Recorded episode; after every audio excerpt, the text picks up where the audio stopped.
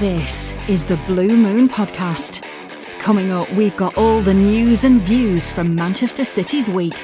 Get involved with the debate by tweeting at Blue Moon Podcast and check out exclusive interviews on bluemoonpodcast.com.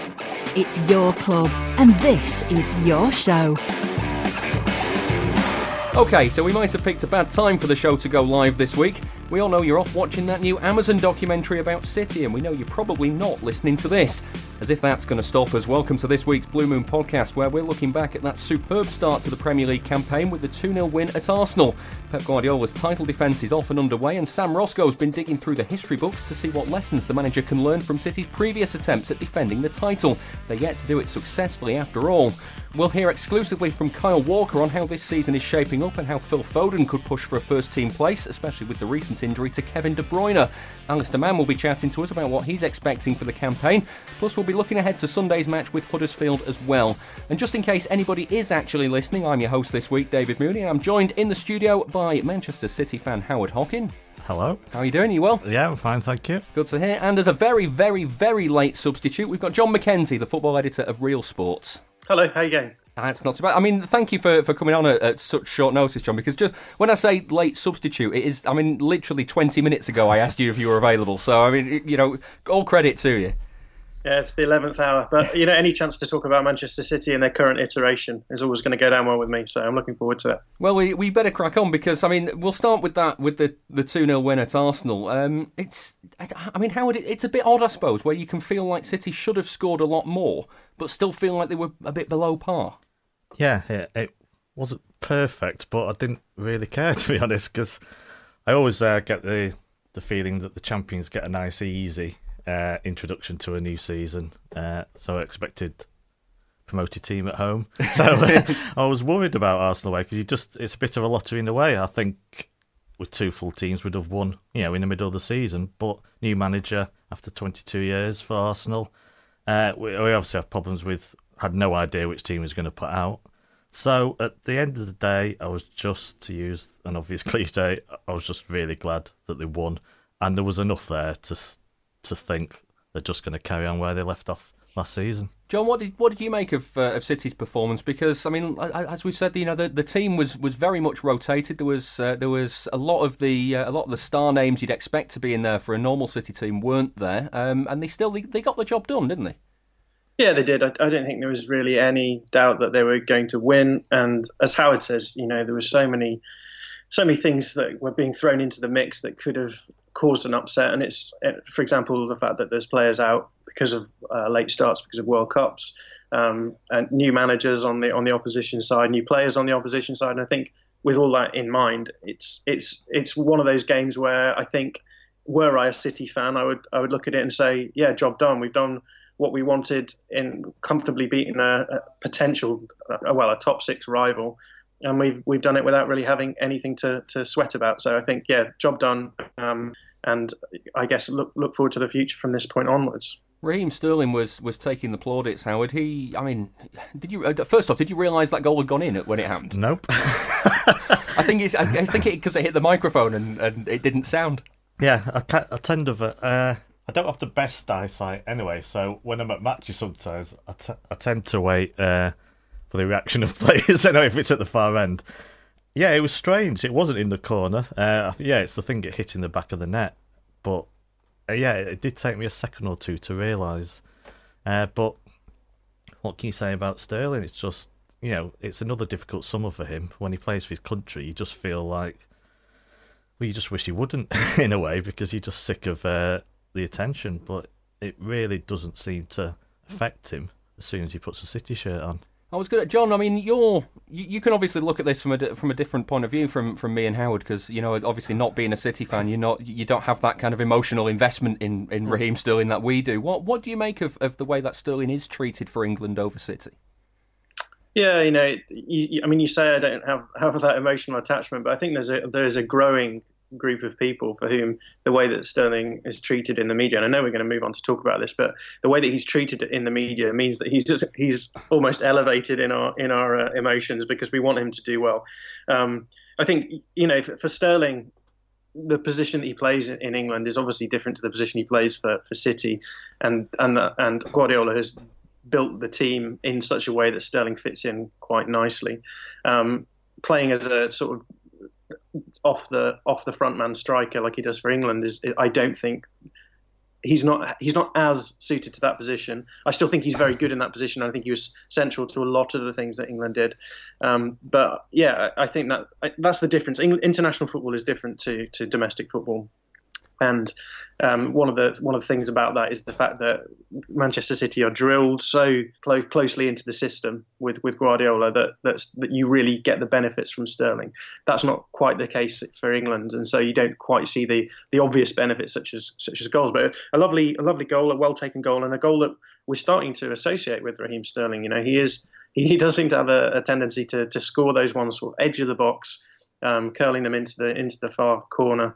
Um, maybe not quite so corner this time, but it's the it's the ones where he's he's almost too likely to score that you worry about with with, with Sterling. But um, the, open yeah. goals yeah. from from three yards, yeah, yeah, exactly. So yeah, I think Sterling is a fantastic player for both club and country. I just think that the, because the roles are different, um, it's a lot easier to to sort of admire him uh, as as in the role he plays at, at City. I mean, you can't. I mean, he answered his critics, didn't he, Howard? That's that's it. Yeah. That's ultimately it. And the, the celebration, you can kind of. I mean, you, you understand it because it's. I mean, it, it, must be tough for him to, to constantly have all this again and again and again. Yeah, because I, I, am pretty sure he reads stuff. Yeah, he's not. You can't. You can't not though, can you? That's the thing. I think you can ignore. I mean, he's. I mean, he's got social media accounts. And I think he, he'll see a lot of what's written about him. Yeah, and he's aware of newspaper articles, you know, about stupid things like going for breakfast, to be well aware, he'll be told about that. Uh, yeah, just going back to England, I do think quite a few players took a you know took a metaphorical bullet for in uh, that tournament, and Sterling and Alli, players like that, even Kane to an extent. Those front three took really had their roles restricted for the good of the team. But I don't mm. think a lot. Yeah, but only one player really got stick for that, and that player was Sterling. Uh, I don't. I want England to do well, but I don't really care. And, you know, if it continues, it's bad for him if he can't replicate his form for the country. But yeah, if he does it for City, then you know he's All got better. Yeah, yeah. Unless um, he refuses to sign a new contract. we're, we're going to come on to that a bit later on. Um, Ian Wright's been uh, speaking this week about the topic. He spoke to BBC Radio 5 Live. When you look at the, the wave of criticism that he takes, it's, it's tinged. There's a certain amount of you know, racism towards it. If you're, if I'm going to be totally honest, you have to. What else can it be?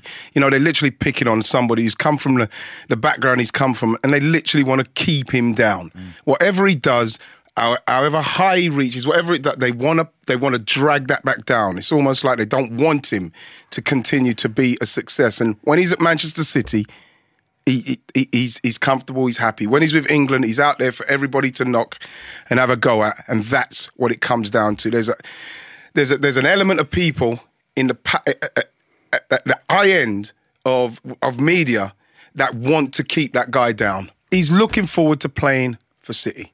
Is he looking forward to playing for England? He will probably say, "Yes, I am." And and you look at that bunch of guys, and you know they were, they were magnificent. And I, he probably does love that bunch of guys. And uh, the longer he stays with them, hopefully, then we'll start to see him replicate the form for City. But in, yeah. in, the main, he's in a happier place at City so, by a, a, million miles. So, would you say he had a better season than Rashford last season? Yes. Than Jesse Lingard? Yes. Yeah. Then why don't they take the same amount of stick? Don't know. It's a different kind of different different character different kind of character. He, he doesn't. They don't get that stick because, for whatever reason, they don't rub people up like maybe people look at him and the way he is and what he does, and, and you, you, know we saw the stuff with the tattoo. Whatever we want to think about that, he rubs certain people mm. in in the in the corridors of power. He rubs them up the wrong way, and there's only one way they're going to try to bring him down. Because if you're going to try and do it um, for him at Manchester City, it's not going to work. He's got too much protection.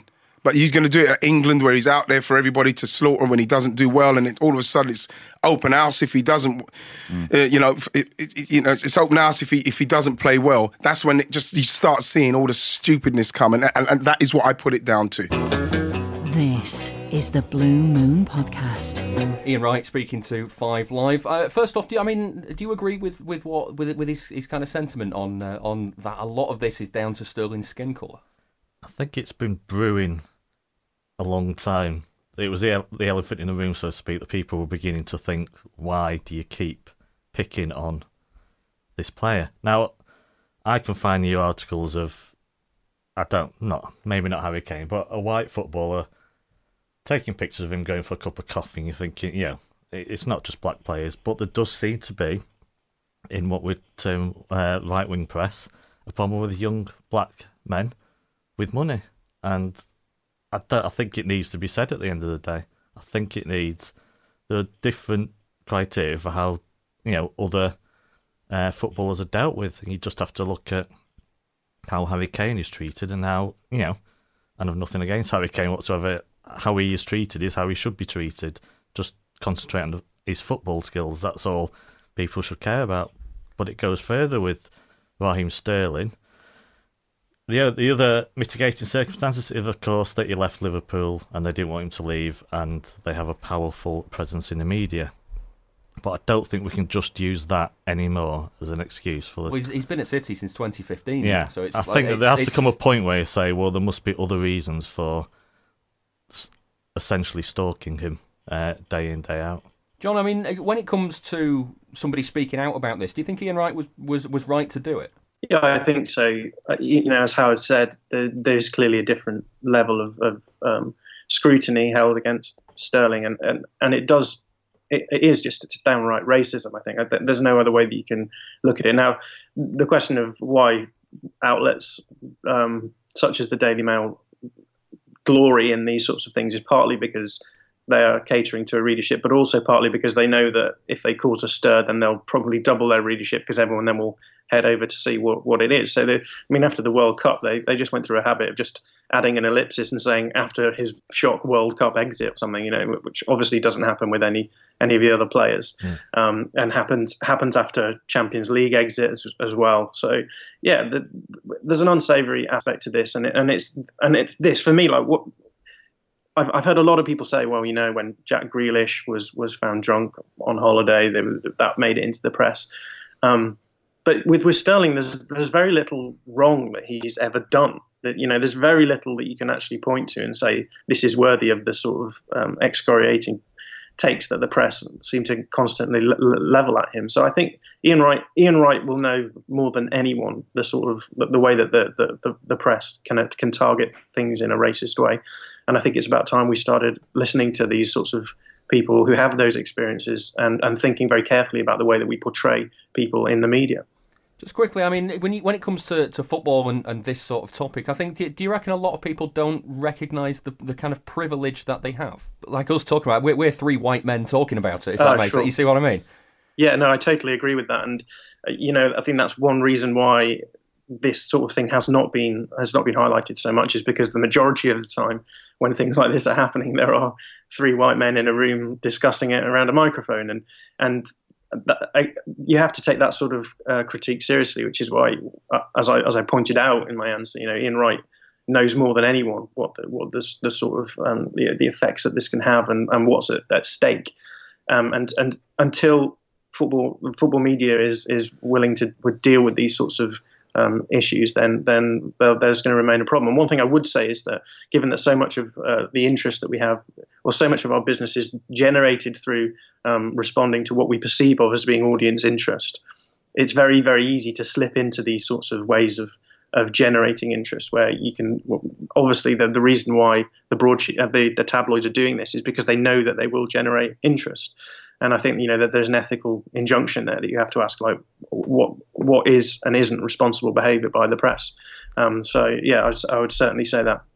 Now then, uh, get, just getting back to uh, to the Arsenal game, Bernardo Silva was uh, was one of the shining lights. He obviously got the uh, the second goal, and it's uh, you know it's one of those that that he, he, just got into a position where he thought I'm going to belt this and belted it, so it, it, it looked quite good.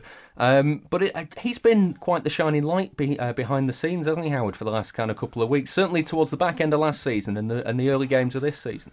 Yeah, I mean, there's a stat for last season that he was involved in more games. I think third most games. So Ederson was probably at the top, and he's third. But that's a bit skewed because obviously he started his career coming on as a substitute for a while, and that was fine because City didn't need him.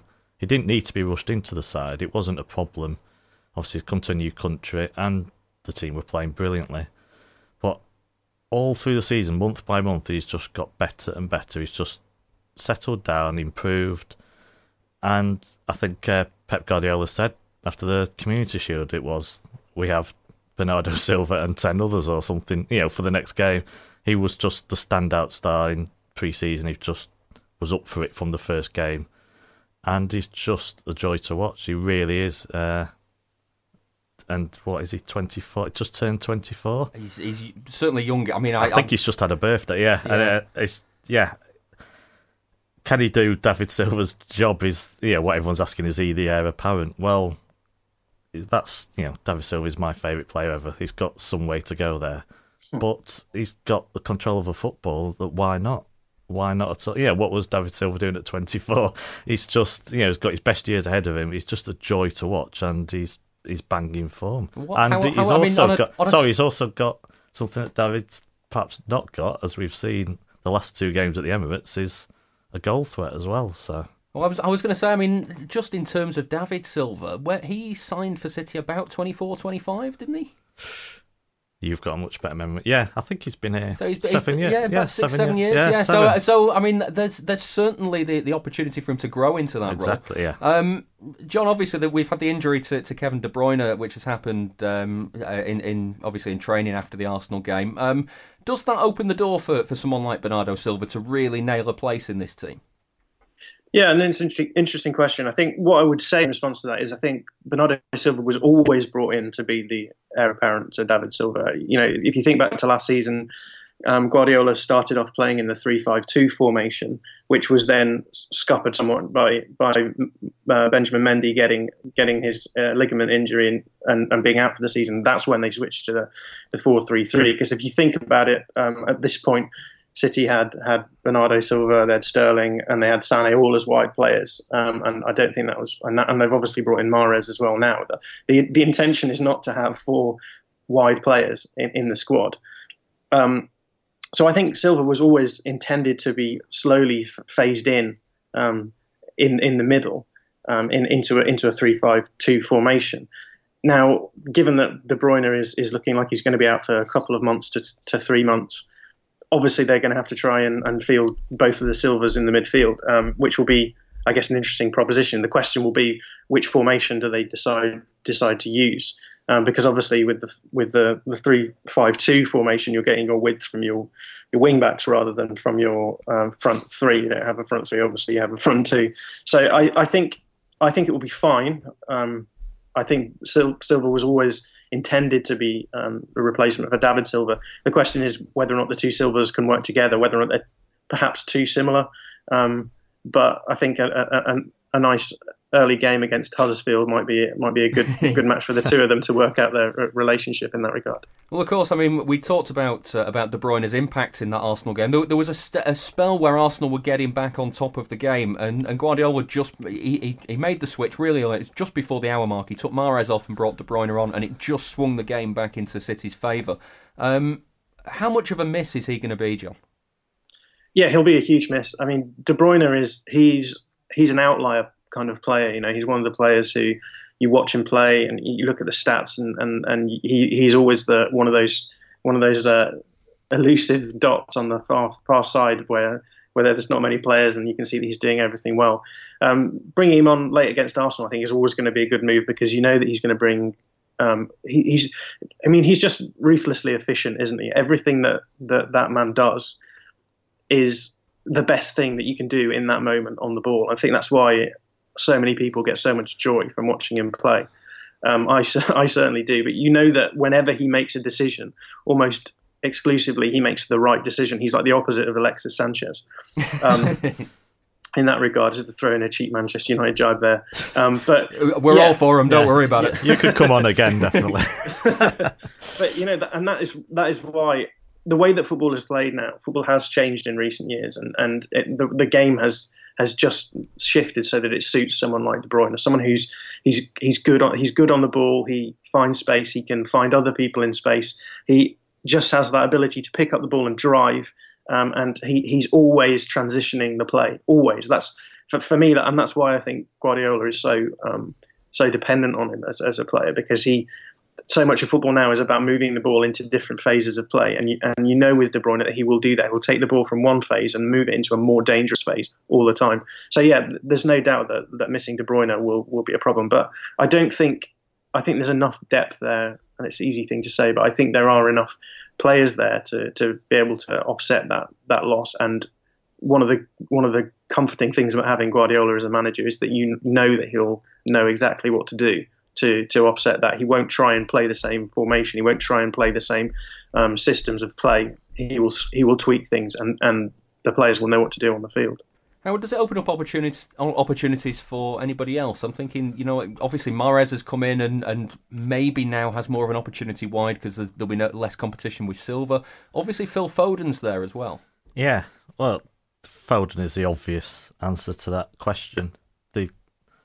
What I don't know is at what point will Guardiola uh, play him? I was going to say, what point does he trust him? Yeah, because Arsenal away, I never thought he was going to start because it's quite a big game. But look at the the teams coming up.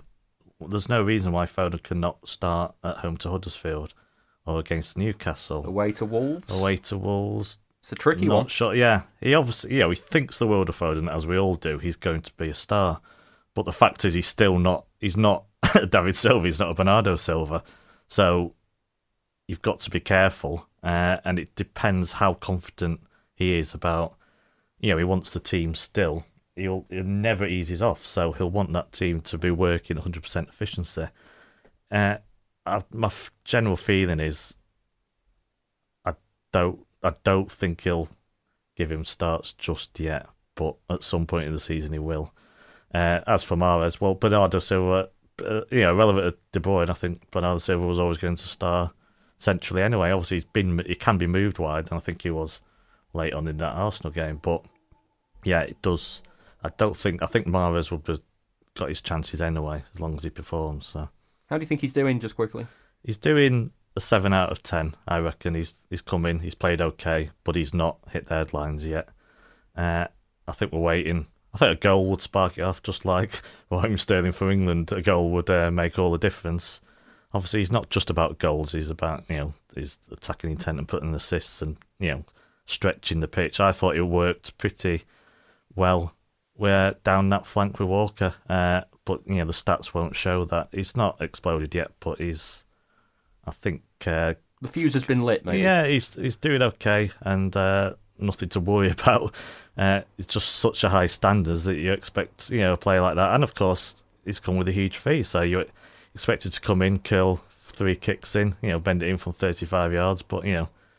At some point, he will do all of those things, so no concern at the moment. And he'll build a relationship as well, you know, with Walker down that side, or with you know any fullback on either side. So Well, this week uh, saw the premiere of the Amazon Prime documentary about City. Uh, Kyle Walker was speaking at that event. He spoke about how the season's going so far and uh, the impact of Kevin De Bruyne's injury. Here's what he had to say. Obviously, last season was my first season, so to come into a season of that and to do what we did, you know, in the footballing way that we did it, I think is, is fantastic. And I think the, you know, the, in the dressing room, it kind of portrayed onto the pitch where we was together in the dressing room and together on the pitch. So um, I feel that's what probably got us over the line and got us to 100 points really that we wanted. Uh, when we knew that we could reach that target. Is that going to be the big thing this year as you go for more trophies, look at the Champions League, the kind of unity within I think we have to set we have to set new targets for ourselves, and we, we can't say, um, kind of keep the bar at the same level. But you know, to break 100 points in the Premier League again, is that going to happen? Maybe not.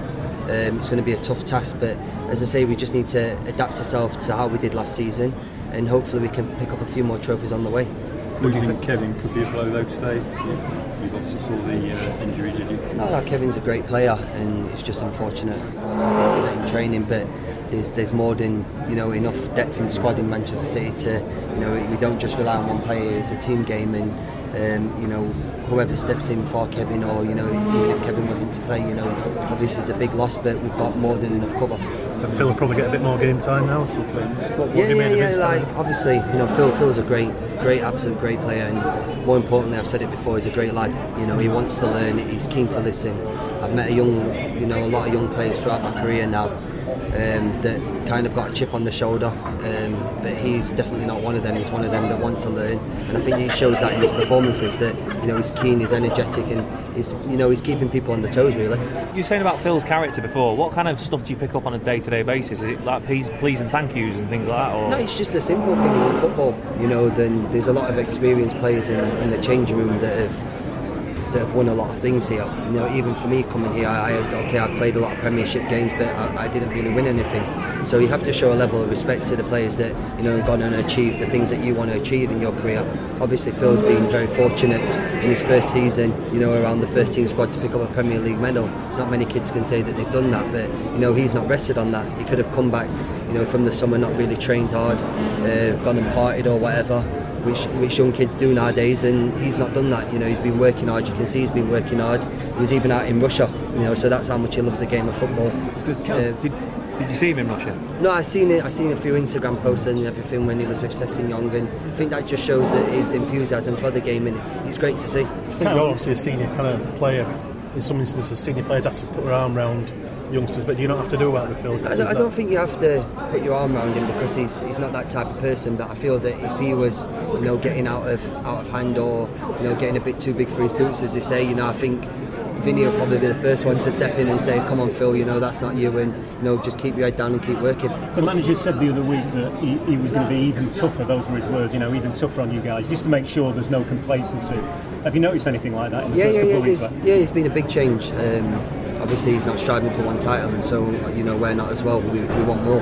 And we kind of want to you know I don't want to sound big-headed but we want to dominate English football. You know I think we've got the players in here got the manager to do that so but we need to you know keep listening. You know every day's a learning day and we can always adjust the tactics adjust the different formations and that's something that we need to take on as a group you know collectively that's managing and players you know to make sure that we can you know dominate English games Please support the show by becoming a backer. Patreon.com forward slash Blue Moon Podcast. Kyle Walker speaking at the Amazon Prime uh, documentary launch. Um, I, I, just looking at um, a, a, couple of other kind of footnotes now from the uh, from the Arsenal game. Um, Sergio Aguero um, didn't.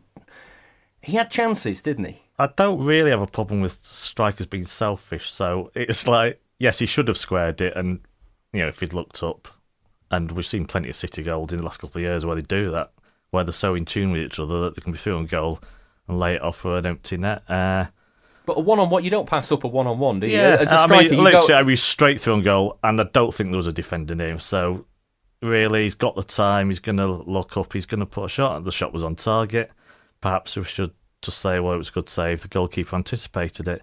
I think yeah, he's not got the goals. Well, not in the last game, but I think his work rate was first rate, to be honest. Well, this is this is kind of what I was leading you into, John. Is he is he now the perfect kind of Guardiola striker? Do you reckon? Because the, the work rate he gets through, it's just so much higher than it than it ever was before. Yeah, it's interesting, isn't it? Because obviously, it was only a couple of seasons ago that everyone was talking about whether or not Aguero would be moving on from City because he wasn't a Guardiola striker. Um, but you know, I, look, I'm the first person to to wax lyrical about Aguero. You only need to look at his goal scoring record across his career, and it's just phenomenal. There's very, very few strikers who can who can match it. And even even when Harry Kane is is at his best, he's he's only just ahead of Aguero's all-time goal scoring record record per minute. And he's yeah he's just a phenomenal player that I think Guardiola and Guardiola. What's so great about him is that he recognises that he's a. There's all this talk about Mourinho being the pragmatist and Guardiola being the idealist, but in in so many regards, Guardiola is the pragmatist. He takes what he's got and makes makes it work, and and and is. Yes, he has a system that he, he will rely on, but at the same time, that system is is able to be tweaked. It is able to be um, moved around so that when you've got someone like an Aguero who, who, perhaps might not fit it into some of his earlier iterations of teams, he makes he makes him work. And you know, this is something I think that comes back to what you're talking about with with with Mahrez. I mean, you say to, you say is Mahrez really kind of got got going yet for City? Well, he's, he's had very little time, and it took the whole City team over over a season to get used to playing the way that they expect uh, that, that Guardiola expects them to play it's it's not easy fitting into those systems. Guardiola is he plays this sort of system which is called positional play, which is all about the manipulation of space. It's all about knowing how to how to um, have over overloads in certain areas, and how to how to cause space in other areas and get the ball into those areas. So it will take it will take time, and I think that was the same with Aguero. Is that he has grown into the system, and I, I think having having a combination of Aguero and, and Jesus on on your side must be. I mean, it's enviable to, to say the least. Now then, um, Benjamin Mendy, we touched on him earlier on. This is what uh, what Pep Guardiola had to say about his performance at the Emirates. Mendy is, is, is Mendy in the terms is what it is. So sometimes you want to kill him, and sometimes you say, "Wow, what a player we have!" no, he gives us this extra energy with Kyle, with with him, that they help us. You know, when he attacking that consistent is so important, but Mendy has a lot, a lot of things to improve. Hopefully, we can convince him to be calm, to forget a little bit the social media, and and focus what he has to do. Check out exclusive City interviews on our website, bluemoonpodcast.com. Pep Guardiola speaking about uh, Benjamin Mendy there. Um, what did you make of Mendy's afternoon? Because Guardiola, he, he was he, a bit disparaging, wasn't he? Yeah, oh, well, he was both. He was like, he's like, he's brilliant and terrible. Uh, I don't obviously frustrated by his social Schrodinger's media footballer there. Yeah, yeah. Uh, I think we know he's very again. He's essentially a new signing because he's had so little football, and we saw in Guardiola's first season, players just took so long to to understand what was expected of them. I expect the same for him, to be honest. But we know he. You look at him, you think he's rash. He may not be the most disciplined because he loves going forward. I thought he was generally excellent though, because obviously he got two assists, and an assist can mean anything. It can be just late to someone, and he, you know, well, is it in from thirty-five yards? That's not great skill, you know, uh, for an assist. But he was the second assist was was pretty good. That was okay, yep. Uh, though it needed Bernardo Silva to anticipate it, I think, as it came across. Uh, I I think he did well with this, you know, the underlapping and the overlap and switching with Raheem Sterling, and I think they had a good understanding on that flank.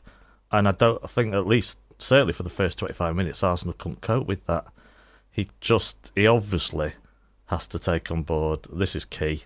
Like every player under Pep, he has to take on board what he's told and be disciplined. But he did drop back, he did switch. I think it's just stay fit, practice, and uh, hopefully he'll cut out mistakes. But I think from what he offers going forward, maybe we just have to accept that one in every few games he'll do something that you know will displease us and his manager. John, I don't know if you saw um, the City official account tweeted out Guardiola's comments from, from that clip there, and the, the first response was Mendy saying that, "Oh yes, I'll try. I'm sorry," sort of thing. It just you, you Yeah, can't it's- you, you can't not love the guy, can you? Uh, he's he is yeah he is very uh, he's very good fun, um, but also he's great fun on the pitch as well.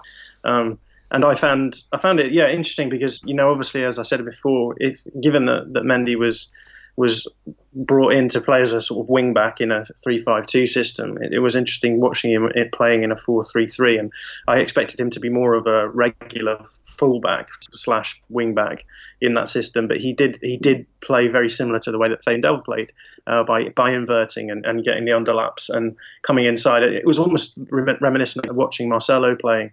Um, and obviously that's where the frustration came in, I, I guess, for, for Guardiola because you know you can't you can't simply attack with without any uh, heed at all to defence, particularly in a game against Arsenal. But I think the the way that Guardiola is dealing with with Mendy is is quite interesting because he's clearly he's clearly targeting him, him as someone who will respond to criticism. Um, not, I mean, it's not overt criticism, but he's the sort of. I think the fact that he's willing to say to him, "You need to work at this. You need to not do this, etc." And obviously, Mendy takes that in his stride.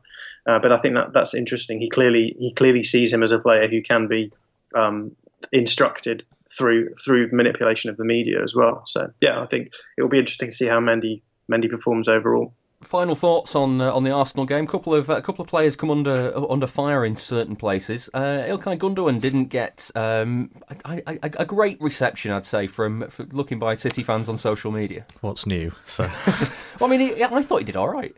he did do alright. It's just he's not Kevin De Bruyne. I think he was sloppy, but I think we can put that down to about five players. I mean, Ederson. I was going to say gave Ederson the ball well, to their attackers three times in the last ten minutes, but we won't have a go at him because he's Ederson. Well, I was just about to have a go at him actually. So, uh, so, no, but so, I mean- no, but your your Twitter feed won't be full of you know of people saying, "Oh my god, he's terrible," because obviously he isn't. uh, but he was sloppy on the day. I don't don't think he's played since April actually, so perfectly understandable. But Gundogan, you know, was wearing a mask as well, which can't help.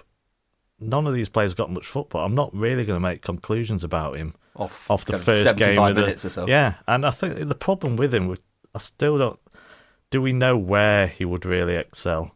Is he deep line or is he attacking? I don't think any, or is he in the middle? Uh, is it you know, it's just filling in somewhat, and players that do that just can't get a rhythm going and get the performances together. But when he does put in brilliant performances, you won't hear much said about it. So he's, I like him. He's a great player. He's just not one of the world's best. Uh, I don't know what we expect of him. If he puts that performance in game after game, then yeah, there's a problem because there was misplaced passes. But for he the first wasn't game of the season, it's- yeah, yeah. and he wasn't the only one. So you know, John, just final word on uh, on Ederson. Um, he, he was surely just a bit bored at the end, wasn't he?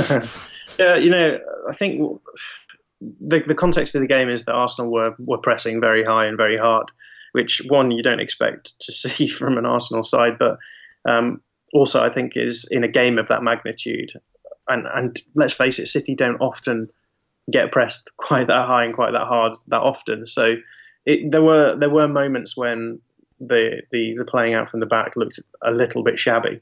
Uh, but again, I think it's a combination of, of everyone coming back for the first game, it being a big game to kick off a season with, um, and like you say, the fact that he hadn't played for, for a very long time.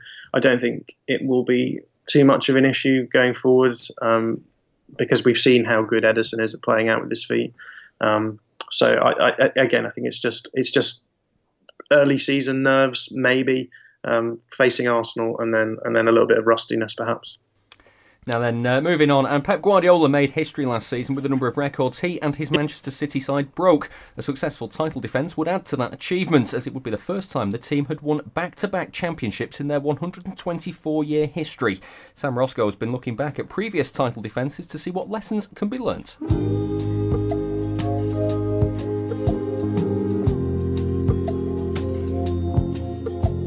City's first title defence was a disaster. It's actually quite easy to predict who's going to be round about where. You've got that, that kind of mini league towards the top, and even then, you, you, you can look inside that to, to, to a few teams that are more likely to win the league than others. Back in the 30s, it was, it, there was a much wider spread of teams that could go on to win the title. It was so unpredictable that when City came to their first title defence, because it was their first title in 1937, their first title defence ended in relegation in 1938. That's the Blue Moon podcast, David Mooney explaining what happened as City won the title in 1937. He told us how it went wrong the following year. They were just a lot more inconsistent the following season. You know, they they still scored goals. They when they when they won the title, they scored over 100 goals. I think it was 107, 106, 107. Um, when they went down the following season, they actually went down as top scorers in the top division. It was just that the defence had, had, had let them down so much as well. They were they, they had one of the worst defences in the league as well. Um, so they, they they went down in second to last place. They were 21st out of out of 22 and, and went down with West Brom. And, and at the moment, as it stands, are still the uh, the only reigning champions to be relegated from the top flight of English football. It should be a source of embarrassment, but for supporters, it's actually a very odd badge of honour. Here's one football's Dan Burke. I remember there was a time, a season before last, when it looked like Leicester uh, were in danger of getting relegated, having having won the league the previous season. I remember thinking they can't do that. That's our thing. Uh, you know, we're the the ultimate. Uh, you know, for what what we did in the 1930s is the ultimate failure, the ultimate winning the league one season, being relegated the next. Um, I'd like to think that never happens again. And I'm I'm very sort of perversely proud of of, uh, of City being able to do that. It's the the ultimate antithesis of, of the typical City mentality and um, a nice little reminder that uh, you know no, no matter how successful we are these days, it can always uh, just turn to dust in an instant. Really. And turn to dust it did. It was over 30 years until City next won the league, and it was the swashbuckling side of the 1960s that brought home the bacon. Former manager Joe Mercer, speaking here to the BBC some years later, recalled his and Malcolm Allison's team. Won the second division, won the first division, won the cup, League Cup, Charity Shield, Cup Winners' Cup. No, everything but the Grand National. Mercer remembers how he reacted to Allison's suggestion of signing Tony Book when they were after a fullback. Tony Book, I said, he must be 38. He said, how old was you when you went to Arsenal? I said, well. And uh, he did miracles for us, Tony Book. He was so quick. People didn't realise how quick he was. He, he, I think we, I think he was 36 when we saw him, and he could turn around. His speed was fabulous. Wasn't a good kick, a good kicker of the ball, but he was a great tackler. It was a similar story when the pair went looking at Bury youngster Colin Bell. Malcolm Allison had gone to see him play, and I said, "Well, I must go and have a look at this Colin Bell." I went to see him play. They played Bolton, and he had the worst game you ever seen in your life. And I said to Malcolm, "Hey, what's this?" He said, "He can't play this fella." Anyway, Malcolm's a good talker, so I sided against my better judgment. But what a player he turned out to be, didn't he? While that team didn't go on to defend the title, it was perhaps the best performance City put in as reigning champions. Of course, in the more modern era, they'd end up as runners up twice, compared to that 13th place finish under Mercer and Allison. However, in 1969, they picked up silverware, winning the FA Cup 1 0 over Leicester at Wembley. It would be 44 years after that 1968 title until City did it again, and we never need any excuse to play this bit of commentary. Manchester City are still alive here. Balotelli, Aguero!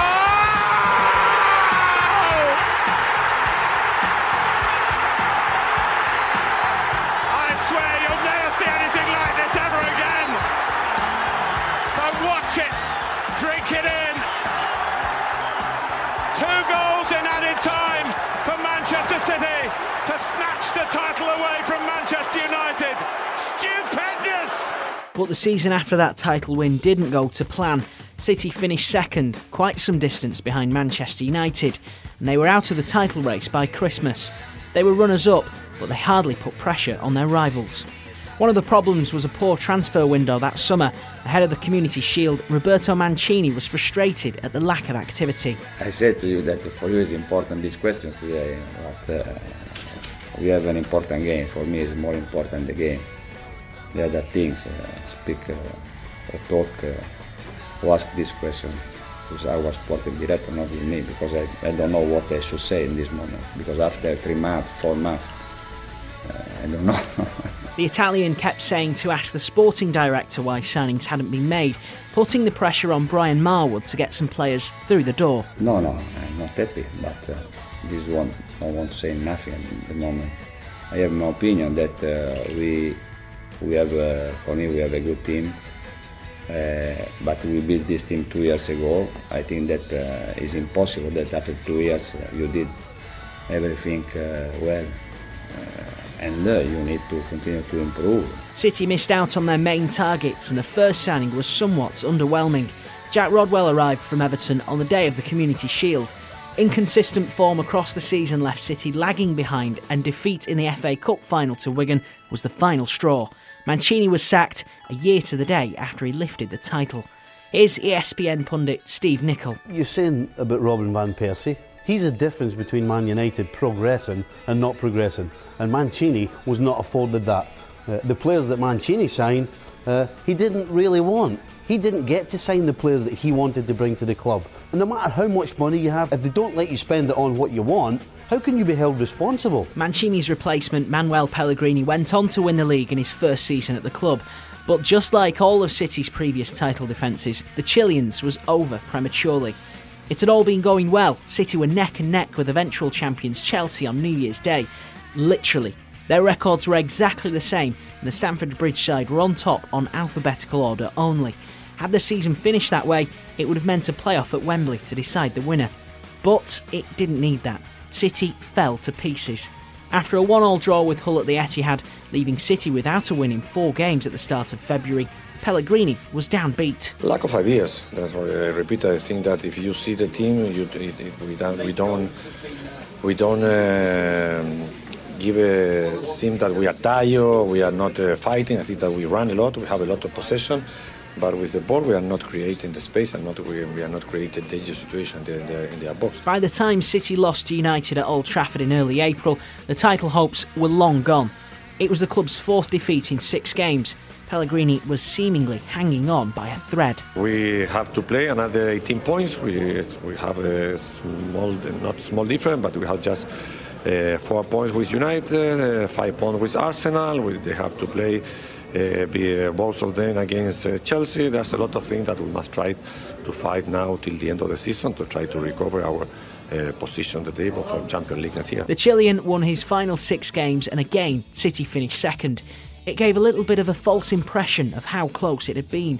You suspect the club had already lined up the move for Pep Guardiola, or they may have relieved Pellegrini of his duties at that stage. That leaves Guardiola with a big task on his hands. If he can become the first City manager to successfully defend the top flight title, then he'll have built on what was an extraordinary year for him last season. As history proves, though, it won't be an easy task.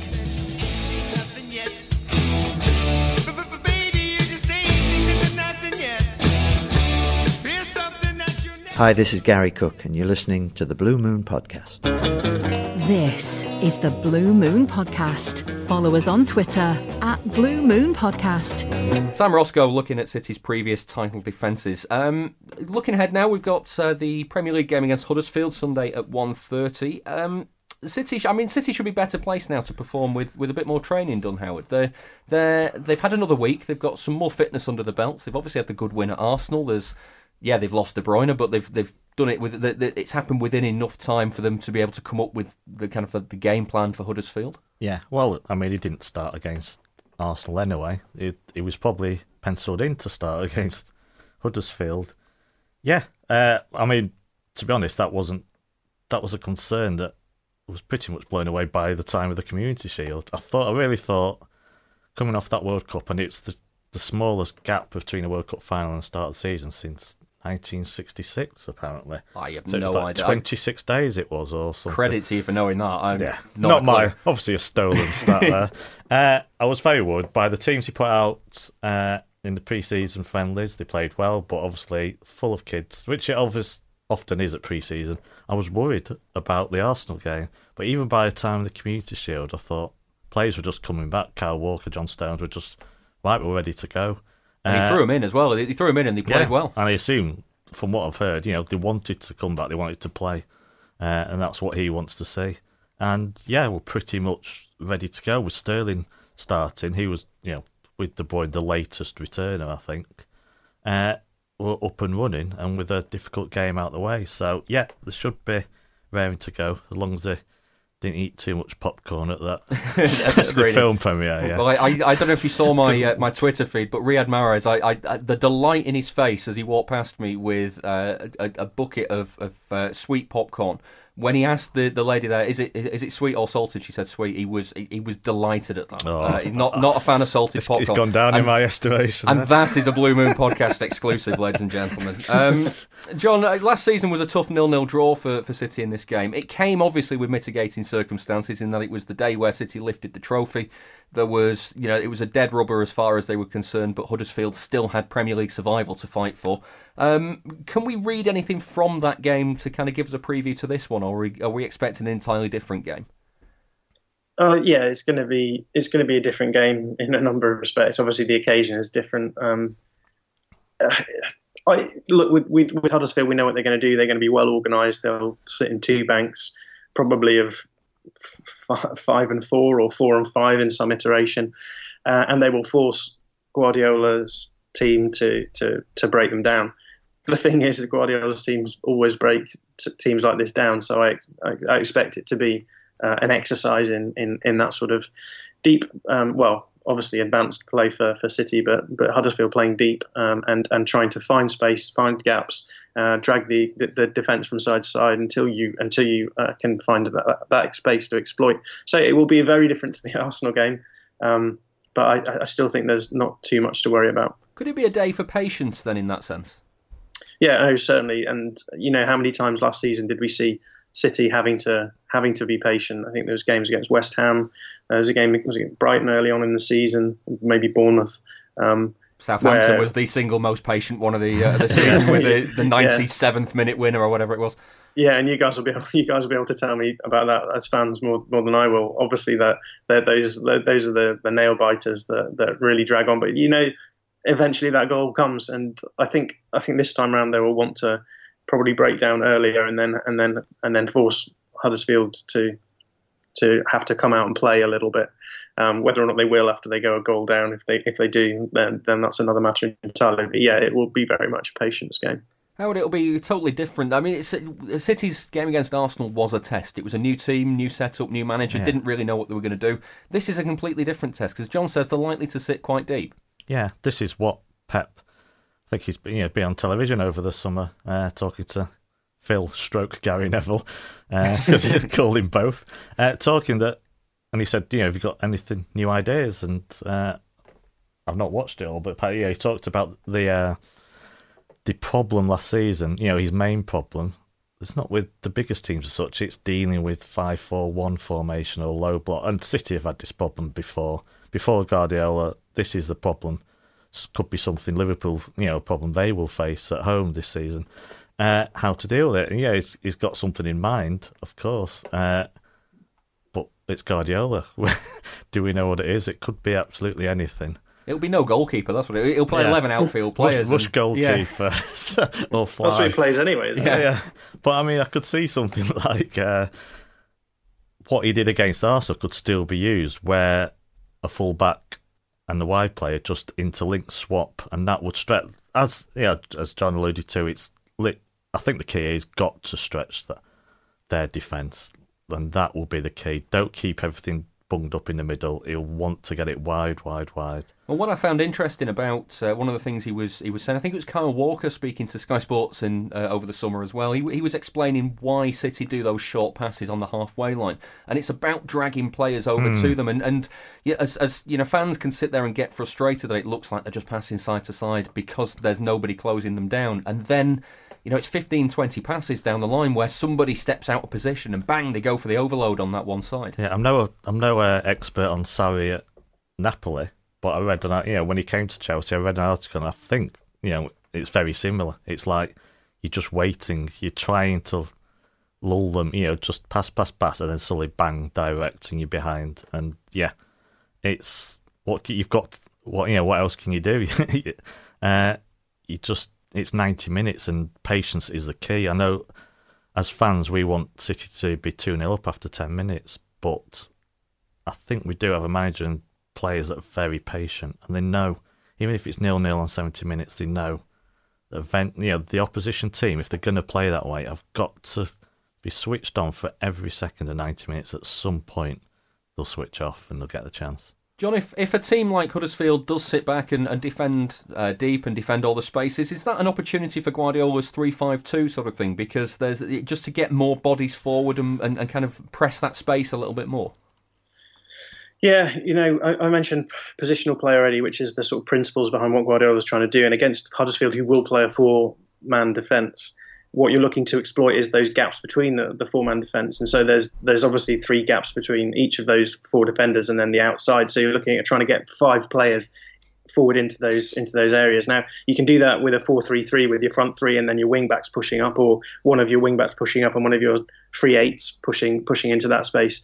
So I think you can also obviously do that with the three five two as well. But I think in this in this scenario, I think what he will try and do is he'll probably stick with the four three three, given that De Bruyne is out um, because he is then going to try and rely on his his wide players playing in, in the 4 3 3. He can have Sterling on one side, he could use Sane, he could use Mahrez as well. Uh, I think he'll probably stick with that. Given that losing De Bruyne is, is so fundamental at this point, uh, if he does go with the three-five-two, then you obviously get the wing backs pushing forward, and then one of your one of your midfielders shuttling up to try and help out as well. But I think at this point, given the the, the impact of the of the De Bruyne injury, I think he'll probably just go with with what's comfortable for the team. Now then, there might have been no win on the charity bet for the Community Shield, but we're off and underway for the season with a 2 0 victory at Arsenal, thanks to the prediction from Andy McNabb on last week's show. Uh, that means we've got £100 in the pot already for this season for the Christie, which is a cancer hospital in Manchester. Uh, we've got three more £10 correct score single bets, courtesy of William Hill, coming up, so hopefully we'll be able to add some more money to the pot uh, with the game against Huddersfield. We'll start off uh, with you, John. What, uh, what's your prediction for the game? I'm going for for two 0 I'm going to go with with City uh, scoring fairly early on in the first half, uh, and then and then Huddersfield being drawn out in the last few moments of the game, and then being hit on the counter. But it'll be it'll be a, a drag. I think it will be, like you said, time for patience. 2 0 is uh, 11 to 2, which would mean 55 quid for the pot. Howard, what are you having? Uh, bizarrely optimistic for me. I've gone for 4 0. Doesn't sound like you. What's that? You No. all right? Are you Uh, feeling yeah. all right? Well, I don't know. 4 I've said it. I've said it now. So Well, I'll- you I've said got you got, to you stay got to with back it. it. Yeah, 4 0 is 6 to 1, so that'd be 60 quid. Uh, I've gone for 3 0 because I thought I'd complete the set and, uh, and and just kind of cover us, which means there'll definitely be a Huddersfield goal inside Yeah. the first 10 minutes. uh, 9 to 2 is that, which is uh, £45. Uh, you've got to be 18 or over to gamble. Prices can change, and for more information on responsible gambling, visit begambleaware.org. Uh, now then, with the number of records City broke last season and the slightly new shape and dynamics so far this season, it could well be another memorable year for the fans. Commentator Alistair Mann has watched this team through several incarnations down the years. Rob Wilson's been chatting to him to get his thoughts on where the club is at. whilst obviously nobody would have predicted the margin by which they won it or the 100 points necessarily, it didn't shock me that in his second season, after he'd had a few transfer windows and he'd had a few, you know, 18 months or so to get his point across and get the play to the method he wanted it, and he had the right goalkeeper. It didn't surprise me that the second season was as good as it was. Um, obviously, it exceeded the expectations, but it didn't. It didn't shock me a great deal because I, I didn't anticipate that they would win the league in his first season in charge, despite the hype and despite the fact they got off to ten wins in a row at the start of it.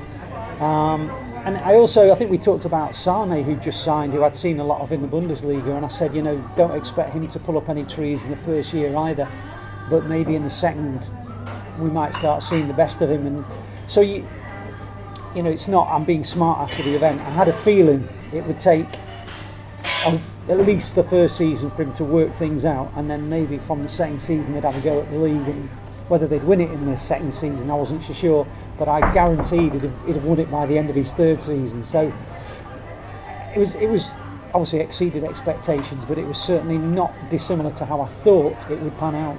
Um, talking a little bit more specifically about last season, who was your? I mean, I know there were so many to pick from, but who was your like standout player from last season?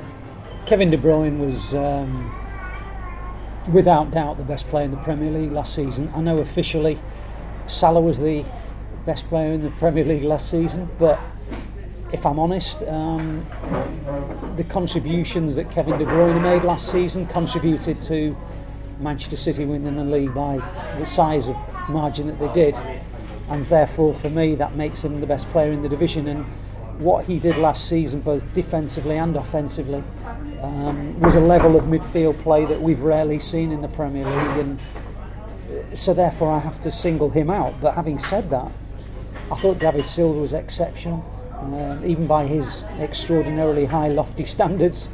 Um, I thought he was exceptional. If Kevin De Bruyne was 10 out of 10, he was 9.5. Sane had a good second part of the season, um, but I don't think there was a player in the squad, and I include Zinchenko and Delph and players who weren't perhaps as maybe lauded as much, who didn't hit at least 8 out of 10 during last season.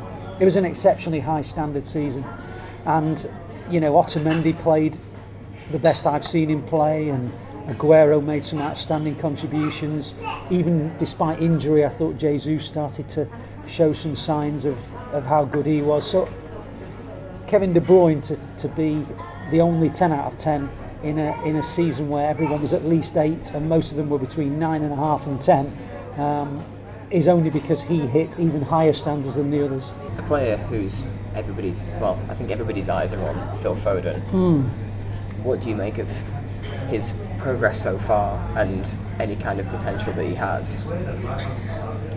because I do a lot of work for City, and I'd done a lot of work uh, involving the under 23s and the under 18s, and I'd seen him a few times, Phil Foden.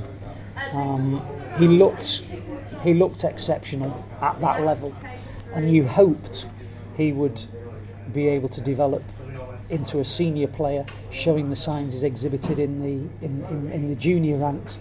And I think that game he played in that friendly against United, when okay, City lost the game, it was a meaningless scoreline.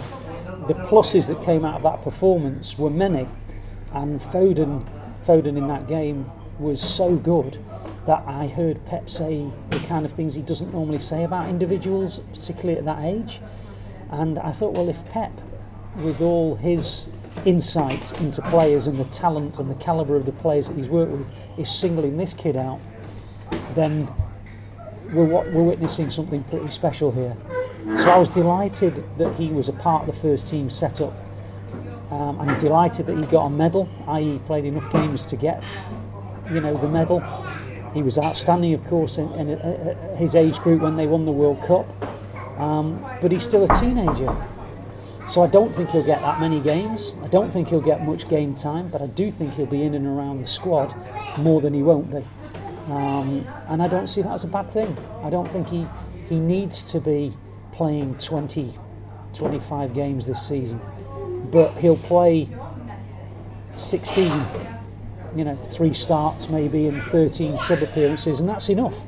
Because you don't want to overplay him, you don't want to start sending him out on loan and letting him pick up bad, ha- bad habits.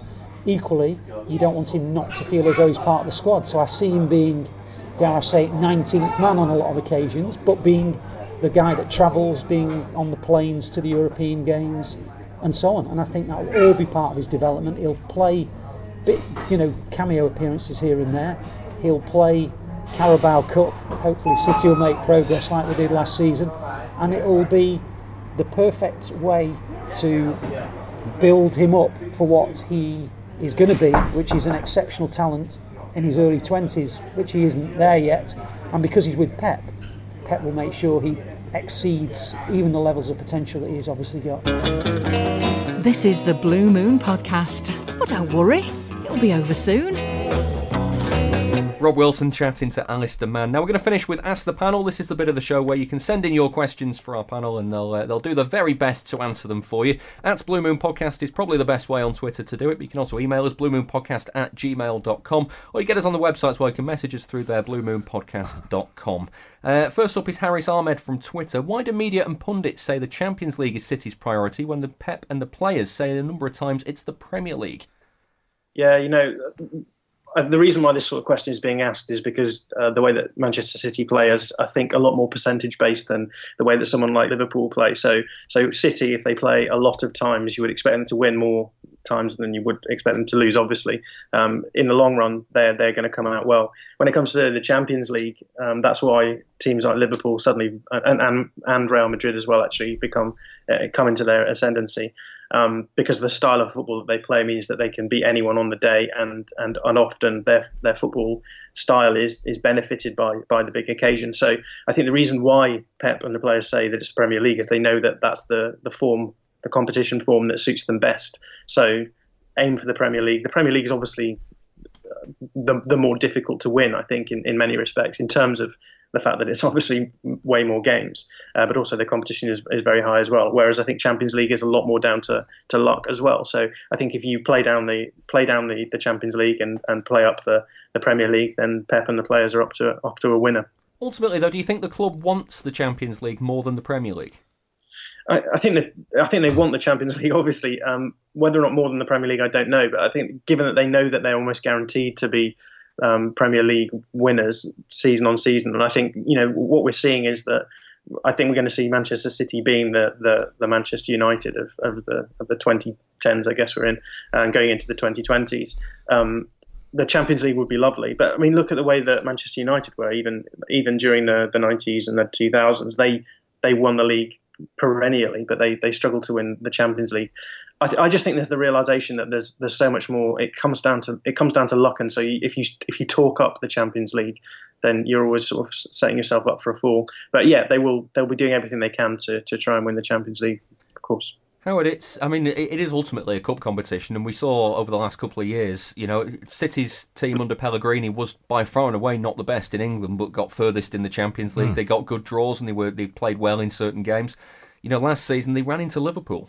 Yeah, I, I think John summed it up well. It's just, I think for Pep, the league tells you how good his team is. A cup mm. competition never does.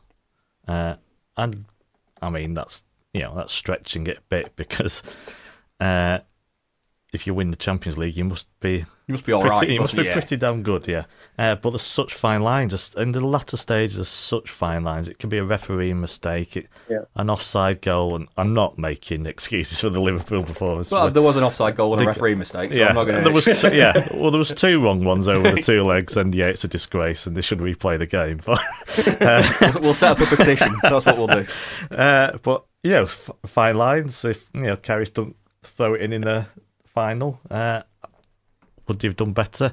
That's cup competitions. It's you know, if Millwall Millwall can get to an FA Cup final, it's the draw you get. You know, when City won the FA Cup in 2012, we got a fairly nice ride until the semi final, uh, and then obviously United and Stoke's not the worst team to play in the final either. So sorry to say 12 in 11.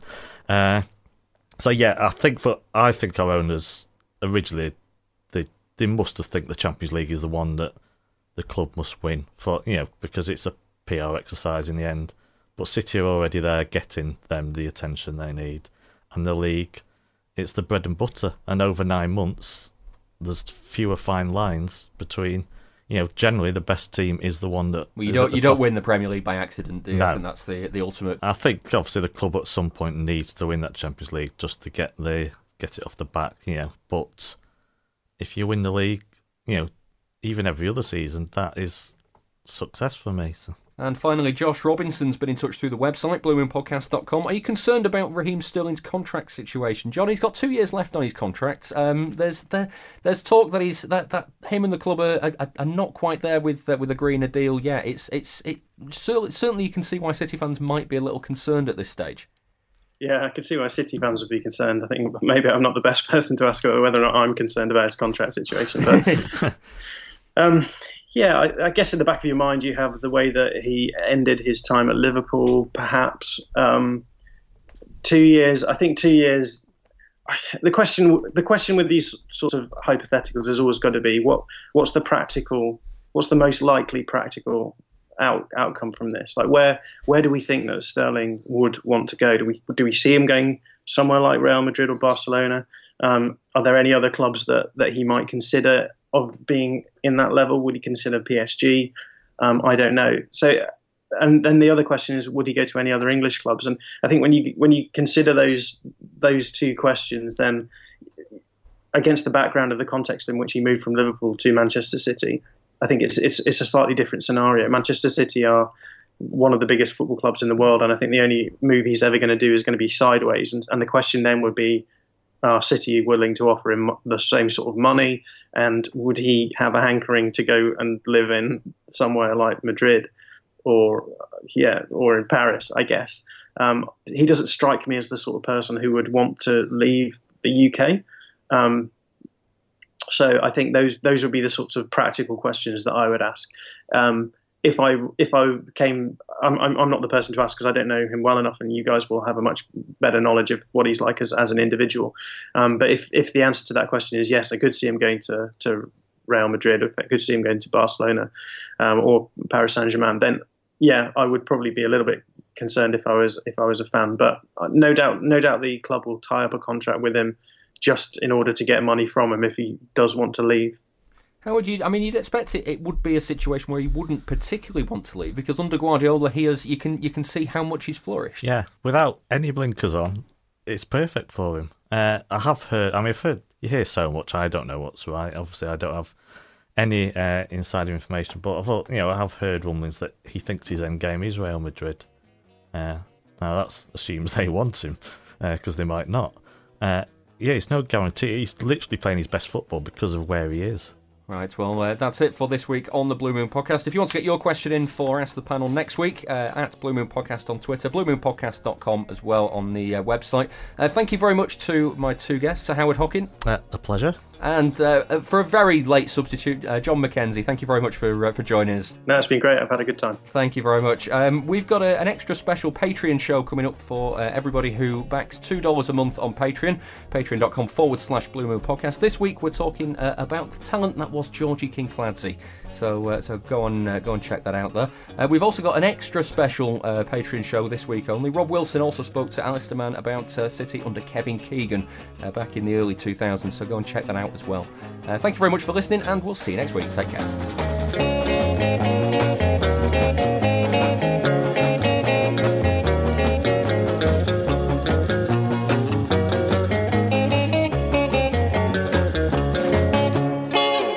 Was the Blue Moon Podcast. Please support the show. Patreon.com forward slash Blue Moon Podcast.